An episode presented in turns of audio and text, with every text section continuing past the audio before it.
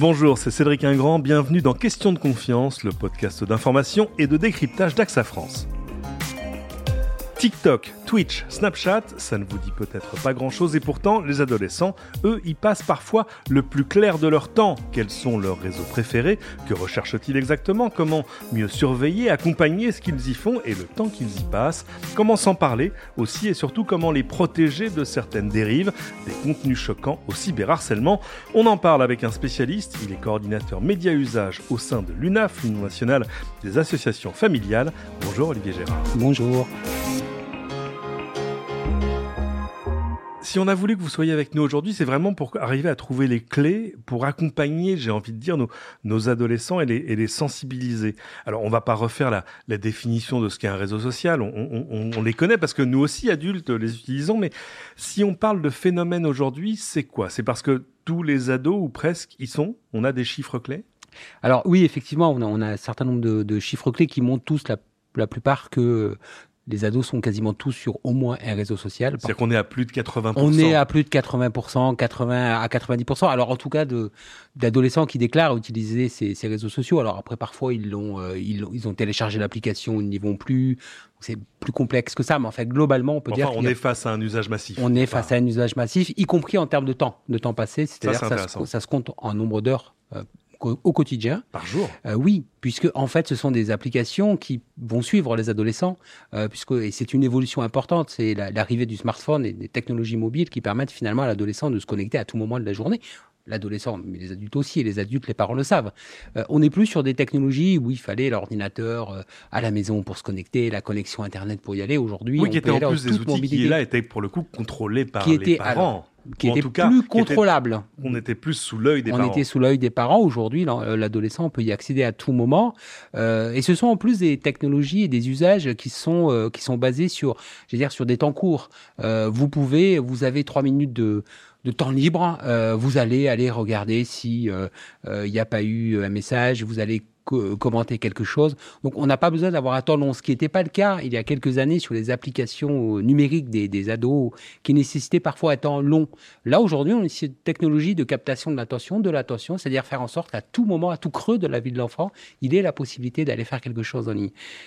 De fait, on n'est pas sur des temps de 2, 3, 4 heures d'affilée, mais on est sur des temps qui se cumulent.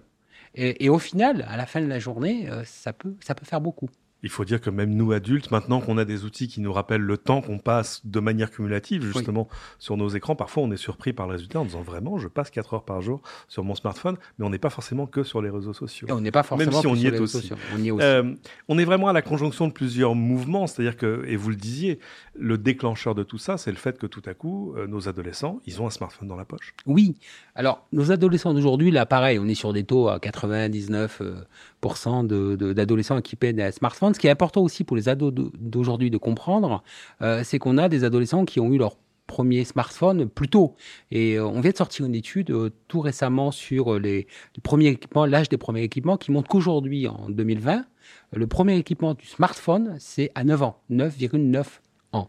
on est même avant le collège. On est avant le collège. D'ailleurs, on considère que là, il y a quelque chose qui vient de changer, c'est-à-dire que l'espèce de cap symbolique qui était le collège, qui permettait de comprendre ce phénomène. Il y a plein de, raisons qui justifiaient pourquoi est-ce que finalement l'entrée au collège était le moment. Il y a un cap aussi de l'autonomie, voilà, le moment où tout à coup on va à l'école seul, pourquoi pas. Aujourd'hui, on n'a on plus cette situation-là. Et pour revenir sur, sur, la question des adolescents, ça veut dire que euh, des adolescents qui sont équipés à 9, 10, 11 ans, quand ils arrivent à l'adolescence, c'est-à-dire à 13, 14, 15 ans, après on peut définir l'adolescence euh, selon un âge qui est différent pour chaque adolescent, mais ils ont déjà 2, 3, 4 ans d'expérience du smartphone et parfois d'expérience des, des, des réseaux sociaux.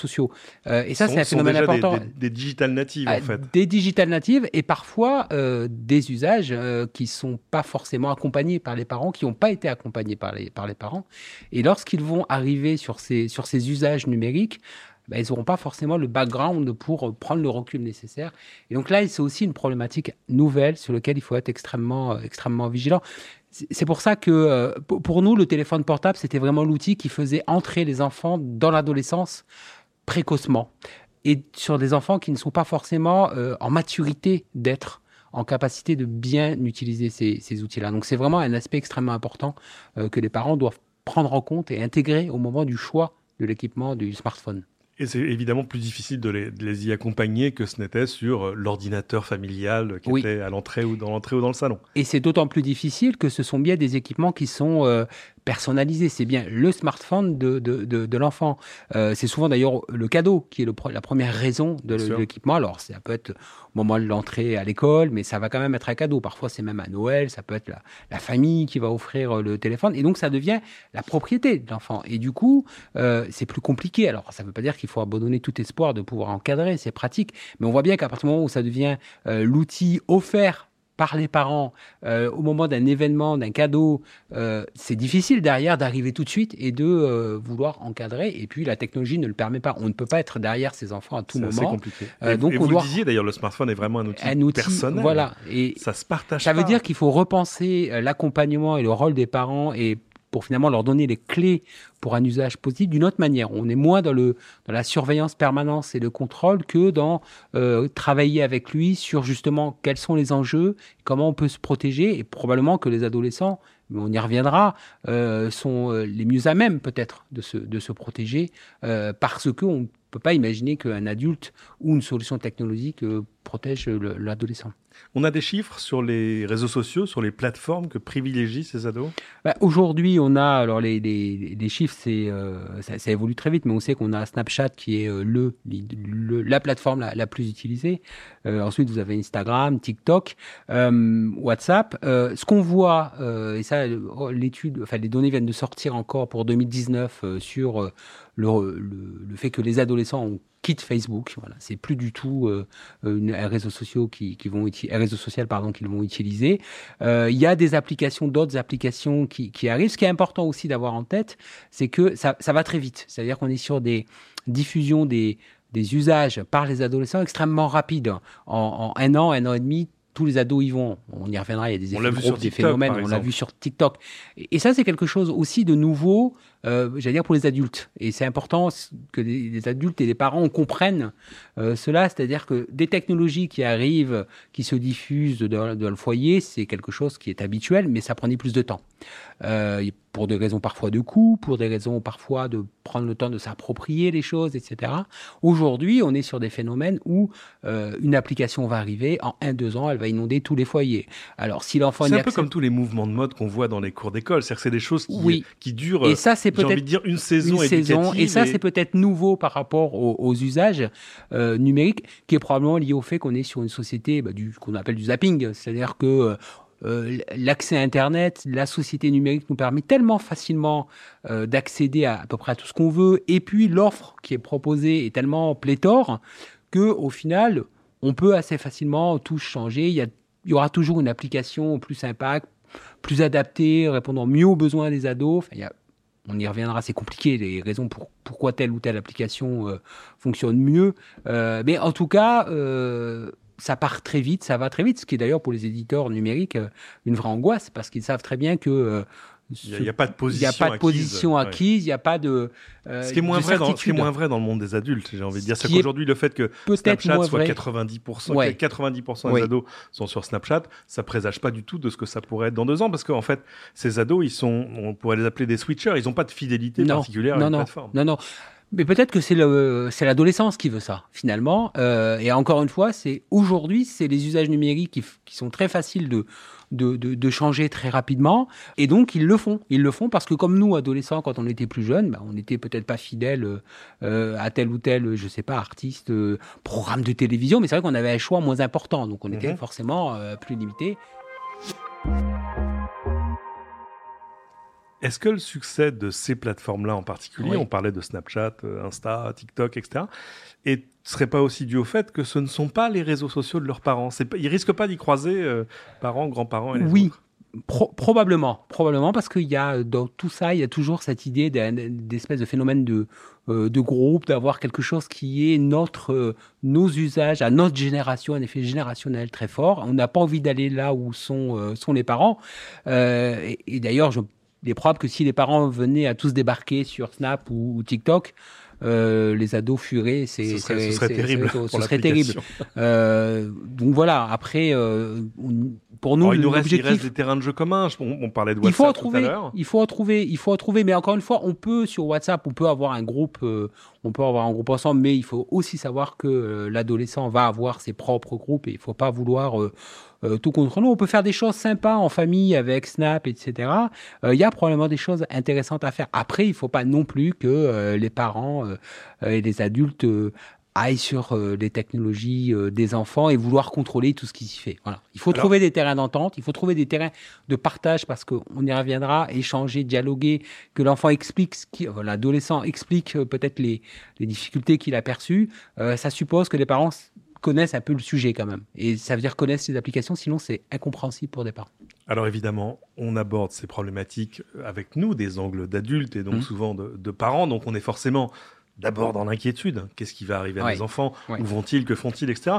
Mais on, voit, il y a des études qui quand même soulignent les, points positifs dans, le développement de l'adolescent avec ce qu'il peut trouver sur ces plateformes.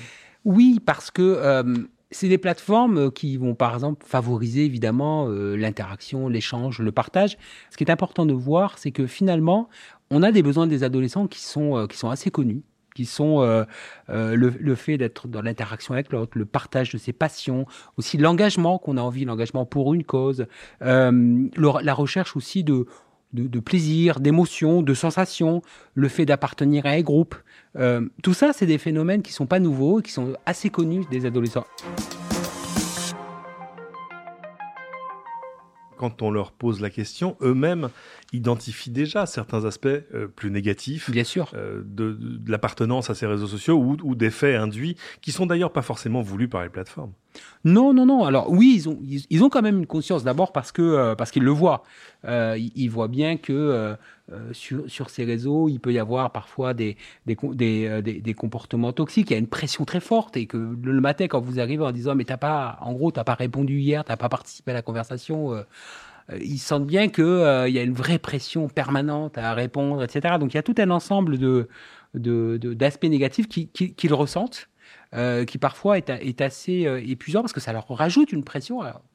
ils en ont déjà souvent beaucoup à l'adolescence. Mhm. donc effectivement, ils en ont conscience. ils savent bien qu'il y a des, des, des, points de vigilance et en même temps, ils sont pris dans, dans le jeu, j'allais dire, de, de, ces outils-là. Et c'est compliqué de se, mettre, de, se, de se mettre en retrait parce que le risque, c'est de oui, se ça mettre... Devient, ça devient une sorte de condition de votre existence tout sociale. À fait, tout à fait. Avec, j'ai envie de dire, le même problème que les parents. C'est que le, réseau social est souvent en plus l'endroit où on présente le meilleur angle de soi-même. Mais tout à fait. On a, on a, à la fois, on a, on aimerait bien euh, euh, se mettre un peu en retrait de tout ça, et en même temps, on sait qu'il faut y aller. Et on a envie aussi, et on a ce besoin-là de se, de se mettre en avant, de, euh, d'expérimenter des choses, de se projeter. Donc il y a une espèce de paradoxe et de, de contradiction interne qui est, qui est difficile pour les adolescents. Alors vous posiez la question, est-ce que, est-ce que les plateformes... Euh, non, les plateformes, elles proposent des outils et après, elles subissent aussi la manière dont ça va être utilisé. Je, je pense que les plateformes, lorsqu'elles, enfin les éditeurs, lorsqu'ils proposent ce type de, de, service, d'abord n'ont pas la certitude que ça va fonctionner, ils essayent, ils espèrent, ils y croient. Et puis il y a parfois des usages, euh, euh, des évolutions, la manière dont c'est utilisé qui, qui, vont les surprendre. Et, heureusement, et heureusement parce que c'est aussi ça, c'est parce que c'est aussi des, des outils qui permettent euh, l'imagination, la créativité, des usages qu'on pourrait ne pas imaginer et qui vont, qui vont arriver. Et j'allais dire, tant mieux tant mieux parce qu'il faut aussi que euh, ces outils-là servent euh, à, recréer des choses, à imaginer des choses et qu'on soit bien dans un progrès euh, avant tout, et y compris un progrès sociétal. Très clairement. Il faut se souvenir que Twitter, quand ça a été lancé, c'est pas eux qui avaient inventé l'arrobase, le, hat et le hashtag. c'est les utilisateurs qui, tout à coup, ont inventé cet usage-là pour identifier des sujets ou des, ou des personnes. On va, on va aborder les, les dangers qui sont réels qui ne concerne pas tout le monde. Je voulais quand même deux mots sur le fait que nos ados ne sont pas juste protégés par leurs parents aujourd'hui, ils sont aussi protégés par la loi. Alors, oui, euh, ils sont protégés par la loi puisque effectivement sur euh, sur ces questions, notamment de, données personnelles et d'utilisation de ce qui est publié sur sur ces réseaux sociaux, la loi a évolué ces dernières années. Euh, et aujourd'hui, euh, a été fixée une majorité, une majorité numérique à, 15 ans. Euh, alors, qu'est-ce que ça signifie cette majorité numérique? Ça signifie qu'on considère qu'avant 15 ans, finalement, les donc les pré-ados et les, les, jeunes ados ne sont pas finalement les propriétaires entre guillemets de leurs données personnelles. Et ça veut dire que pour pouvoir les diffuser, utiliser les réseaux sociaux, il faut entre 13 et 15 ans, le double consentement, c'est-à-dire l'accord des parents et de. D'abord, rien avant 13 ans. Et avant 13 ans, rien. C'est-à-dire qu'en théorie, les, les enfants n'ont ne peuvent pas accéder aux réseaux sociaux. Mmh. Euh, L'enfant de 9 ans à qui vous donnez un smartphone va attendre 4 ans avant d'aller sur un réseau social Non, parce que, parce que malheureusement, euh, on est sur des systèmes euh, de déclaration, déclaratifs, euh, et où l'adolescent peut parfaitement mentir sur, sur son âge et, et ouvrir un espace, un compte en, en montant sur son âge. Donc ça, c'est évidemment un enjeu éducatif très fort d'expliquer aux, aux, enfants. D'abord qu'il existe des réseaux sociaux qui, eux, peuvent être utilisés par les enfants parce qu'ils vont être beaucoup plus sécurisés, mhm. où le respect des données personnelles va être beaucoup plus fort, euh, où les contenus qui seront proposés, où il n'y aura peut-être pas de publicité, où il y aura une sécurité, sur le, notamment par rapport au risque de faire des mauvaises rencontres ou de rencontrer des adultes, donc tout un ensemble de paramètres qui vont protéger donc, les enfants. Donc c'est peut-être mieux d'aller sur, sur, sur ces réseaux sociaux-là quand on est plus jeune. Olivier Gérard, le but évidemment n'est pas de faire peur aux gens qui nous écoutent, mais si, on les résume, les grands dangers qui peuvent euh, frapper euh, les adolescents sur les réseaux sociaux, ils sont de quel ordre? Alors, on a évoqué cette question de, la vie privée, des, données personnelles, ça c'est quand, même, euh, quand même un aspect extrêmement important. un autre aspect, c'est que on a aujourd'hui des situations euh, où les réseaux sociaux vont être utilisés pour euh, diffuser des contenus, euh, des contenus inadaptés, des contenus choquants, des contenus violents, des contenus pornographiques, tout un ensemble de, des contenus de propagation de causes, etc. qui sont qui sont qui passent par les réseaux sociaux pour atteindre, alors en particulier toutes les populations, mais peut-être aussi les populations euh, euh, plus fragiles, plus vulnérables, et ça peut être le cas des, des, des, adolescents. Et donc ça, il faut bien l'avoir en tête, euh, que ce sont des, univers ouverts où chacun peut venir diffuser un certain nombre de contenus. Alors là, encore une fois, il y a des lois qui ont évolué, il y a des engagements des opérateurs et des éditeurs de ces plateformes pour contrôler ce qui peut être diffusé, mais malgré tout, il y a de ça. Et alors, encore plus quand on est sur des applications euh, euh, qui sont euh, la mise en relation de deux personnes, c'est extrêmement compliqué. On ne peut pas a priori contrôler tout ce qui va être diffusé parce qu'on est quand même sur des outils de, qui s'inscrivent dans le cadre de la, la, liberté. donc voilà, la possibilité à chacun de communiquer, la liberté d'expression. Donc on ne peut pas contrôler en amont tout ce qui va être diffusé. Et donc on a beaucoup d'adolescents, ils, ils, ils, expriment. la plupart des adolescents ont été soumis, ou même des préados, à des, à des contenus violents, à des contenus haineux, à des contenus sexuels, euh, qui passent euh, aussi par, euh, par, par, les réseaux sociaux les, plus, les, plus, les plus grands publics. Et ça, c'est un véritable, véritable enjeu.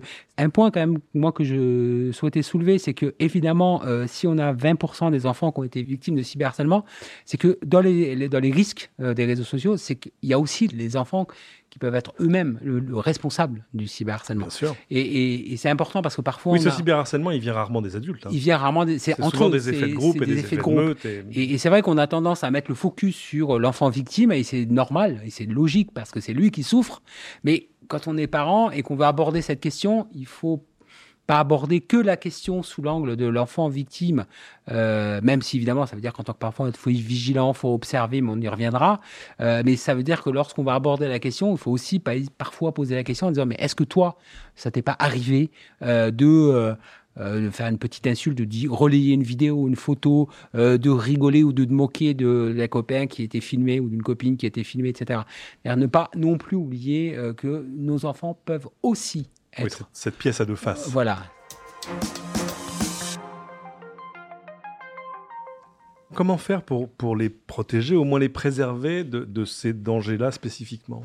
D'abord, c'est en parler? Oui, en parler, alors vous l'avez compris, le plus, le plus tôt possible, c'est-à-dire avant les, les, usages, avant les premiers usages, ça veut dire euh, avant, l'adolescence. Avant de leur offrir un smartphone. Avant de leur offrir un smartphone, euh, on va les accompagner, ils vont développer des mécanismes d'autoprotection. Donc il faut leur en parler avec eux.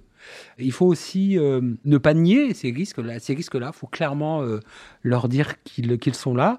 encore une fois, il ne faut pas faut pas qu'ils aient le sentiment qu'on va être euh, dans une attitude culpabilisante ou de jugement ou de sanction. C'est bien dans une attitude de, prévention. C'est bien pour les protéger qu'on leur explique qu'on parle de cela.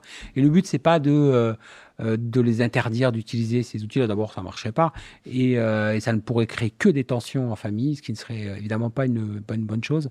Donc, il faut vraiment en parler avec eux, leur, leur rappeler qu'on est là, qu'on est, qu'on est à leur écoute, qu'ils n'hésitent pas à en parler, alors soit aux parents, soit à un adulte. surtout, il faut, s'il se passe quelque chose, qu'ils aillent en parler, qu'ils aillent en parler, qu'ils ne le gardent pas pour eux. Ça, c'est important. On a aussi aujourd'hui des, des, moyens de contrôle quand même oui, sur ces on a Des moyens on a de... des moyens de contrôle parental, même sur ces smartphones qui sont oui. dans la poche des ados. On a des moyens de contrôle, euh, il faut les connaître, il faut, euh, il faut les, les, dire, les appliquer. Il faut les mettre en place, mais nous, on pense, on pense qu'il faut vraiment les mettre en place avec les enfants. Euh, il ne faut pas que ce soit un contrôle qui se fasse euh, de manière secrète, cachée, que l'enfant euh, découvre à un moment que on va, soit on limite tel ou tel accès, soit on va contrôler ce qu'il publie, etc. Non, il faut que ça se fasse en, en transparence avec l'enfant. Alors encore plus à l'adolescence, parce que c'est vraiment un moment charnière, compliqué. il faut qu'il y ait une relation de confiance qui, qui existe. donc le mieux, c'est d'en parler en disant voilà, il y a un certain nombre de contenus. moi, je souhaite mettre en place des outils de contrôle. Pourquoi pas Alors ça peut être contrôler des, des types d'activités activités qui veulent le faire, mais ça peut être aussi sur le temps. Ça, c'est important, peut-être. Euh, on n'en a pas reparlé sur les risques, mais évidemment, le risque, c'est aussi passer beaucoup de temps Bien dessus, euh, au risque de parfois. qui parfois d'ailleurs est un symptôme d'autre chose. un symptôme d'autre chose, euh, qui peut être un symptôme de, de mal-être, pourquoi pas de forme d'harcèlement. On va se réfugier dans, dans ces outils-là. On sait que ça peut être aussi mal-être, dépression. Alors, c'est pas les réseaux sociaux qui sont la cause, de, mais qui au contraire vont révéler, peuvent révéler une dépression. De toute manière, en tant que parent, il faut s'intéresser à ce qu'ils font, il faut observer, il faut en parler avec eux. Euh, encore une fois, on dit les réseaux sociaux, mais est-ce que tous les parents sont bien au courant de quels réseaux ils utilisent Qu'est-ce qu'ils font? Voilà, ça certainement faut déjà pas. savoir avant d'agir. Et, oui. et, et, si vous avez un enfant qui utilise euh, Snapchat ou un enfant qui utilise euh, TikTok ou un enfant qui utilise euh, demain une nouvelle euh, application qui apparaîtra, c'est pas exactement les mêmes usages, c'est pas exactement les mêmes problématiques, et, ça veut dire que euh, pour que vous soyez entendable par les enfants, pour qu'ils puissent se construire quelque chose à la famille, il faut que vous soyez crédible aussi. Et si vous arrivez avec des discours, des paroles euh, qui ne sont euh, pas du tout adaptés aux usages que fait l'enfant, il ne va pas vous écouter, simplement parce qu'il n'aura pas l'impression que vous parlez de ce qu'il fait. Donc il va dire, bon, bah là, elle me parle de ça, mais c'est hors sujet pour moi. Clairement, il faut d'abord que les parents se sensibilisent au problème. Il y avait une, une étude qui disait que 38% des parents estimaient qu'ils connaissaient mal finalement les oui. risques que leurs ados pouvaient, oui. pouvaient courir au, au travers de ces outils, même si dans l'ensemble, ils sont quand même finalement assez limités. Je voulais citer rapidement euh, quelques outils de sensibilisation, oui. quelques supports pour les parents. L'UNICEF a mis en place des campagnes de prévention qu'on trouve euh, sur, le, sur Internet. L'éducation nationale aussi euh, prend part à la sensibilisation à la fois des jeunes et des parents au travers de formations qui sont dispensées dans les établissements. Et puis, euh, les associations de parents, bien, bien évidemment, ont un, ont un, rôle majeur. Je voulais évidemment aussi citer le, le permis Internet, qui est ce programme national mis en place avec AXA Prévention, l'association, et avec la gendarmerie nationale, la police nationale et les préfectures de police, qui à ce jour ont déjà sensibilisé plus de 2 millions d'enfants. Si on est vraiment dans l'urgence face à un cas grave, c'est-à-dire par exemple à un vrai cas de, cyberharcèlement dont son enfant serait victime, vers qui on doit se tourner, qui contacter? Alors aujourd'hui, vous avez un certain nombre de dispositifs, on peut citer deux. Vous avez le dispositif non harcèlement, euh, qui est vraiment ce, le dispositif euh, développé par le ministère de, de l'Éducation nationale.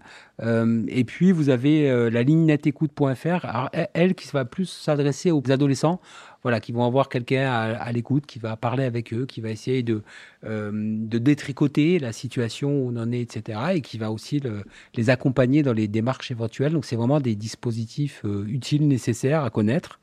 Euh, vous avez également le dispositif point de contact.fr qui permet aussi de, signaler des, des contenus inadaptés, y compris pornographiques, pédopornographiques, haineux, qui est aussi important parce que c'est un dispositif reconnu par les pouvoirs publics qui travaille avec le ministère de l'Intérieur et qui donc va qualifier en fait le contenu et va éventuellement permettre que ce contenu disparaisse de la toile.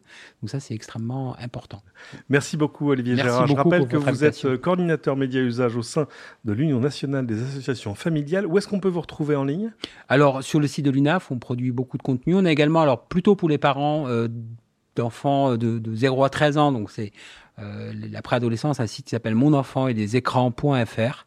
Euh, ça, c'est important. Et puis sinon, on est sur les réseaux sociaux, euh, j'allais dire classiques, euh, parce qu'on est sur Facebook. et, des trucs d'adultes. Des trucs de grands, des trucs d'adultes. mais mais peut-être qu'on mais on va pas aller sur, sur, sur, les, les, espaces pour, pour, pour, pour les enfants. D'abord parce qu'il faut leur laisser leur lieu, et ensuite parce que nous, on s'adresse beaucoup aux adultes et on incite vraiment les adultes à s'impliquer là-dedans. Et comme ils n'y sont pas, on va pas y aller. Merci encore. Merci. C'est la fin de cette émission. Merci à tous de l'avoir suivi. Pensez à vous abonner sur votre plateforme de podcast préférée. Tant que vous y êtes, n'hésitez pas à cliquer sur ces 5 étoiles et à nous laisser vos commentaires. Ils aideront les autres à découvrir ce podcast. Et à bientôt pour une nouvelle question de confiance.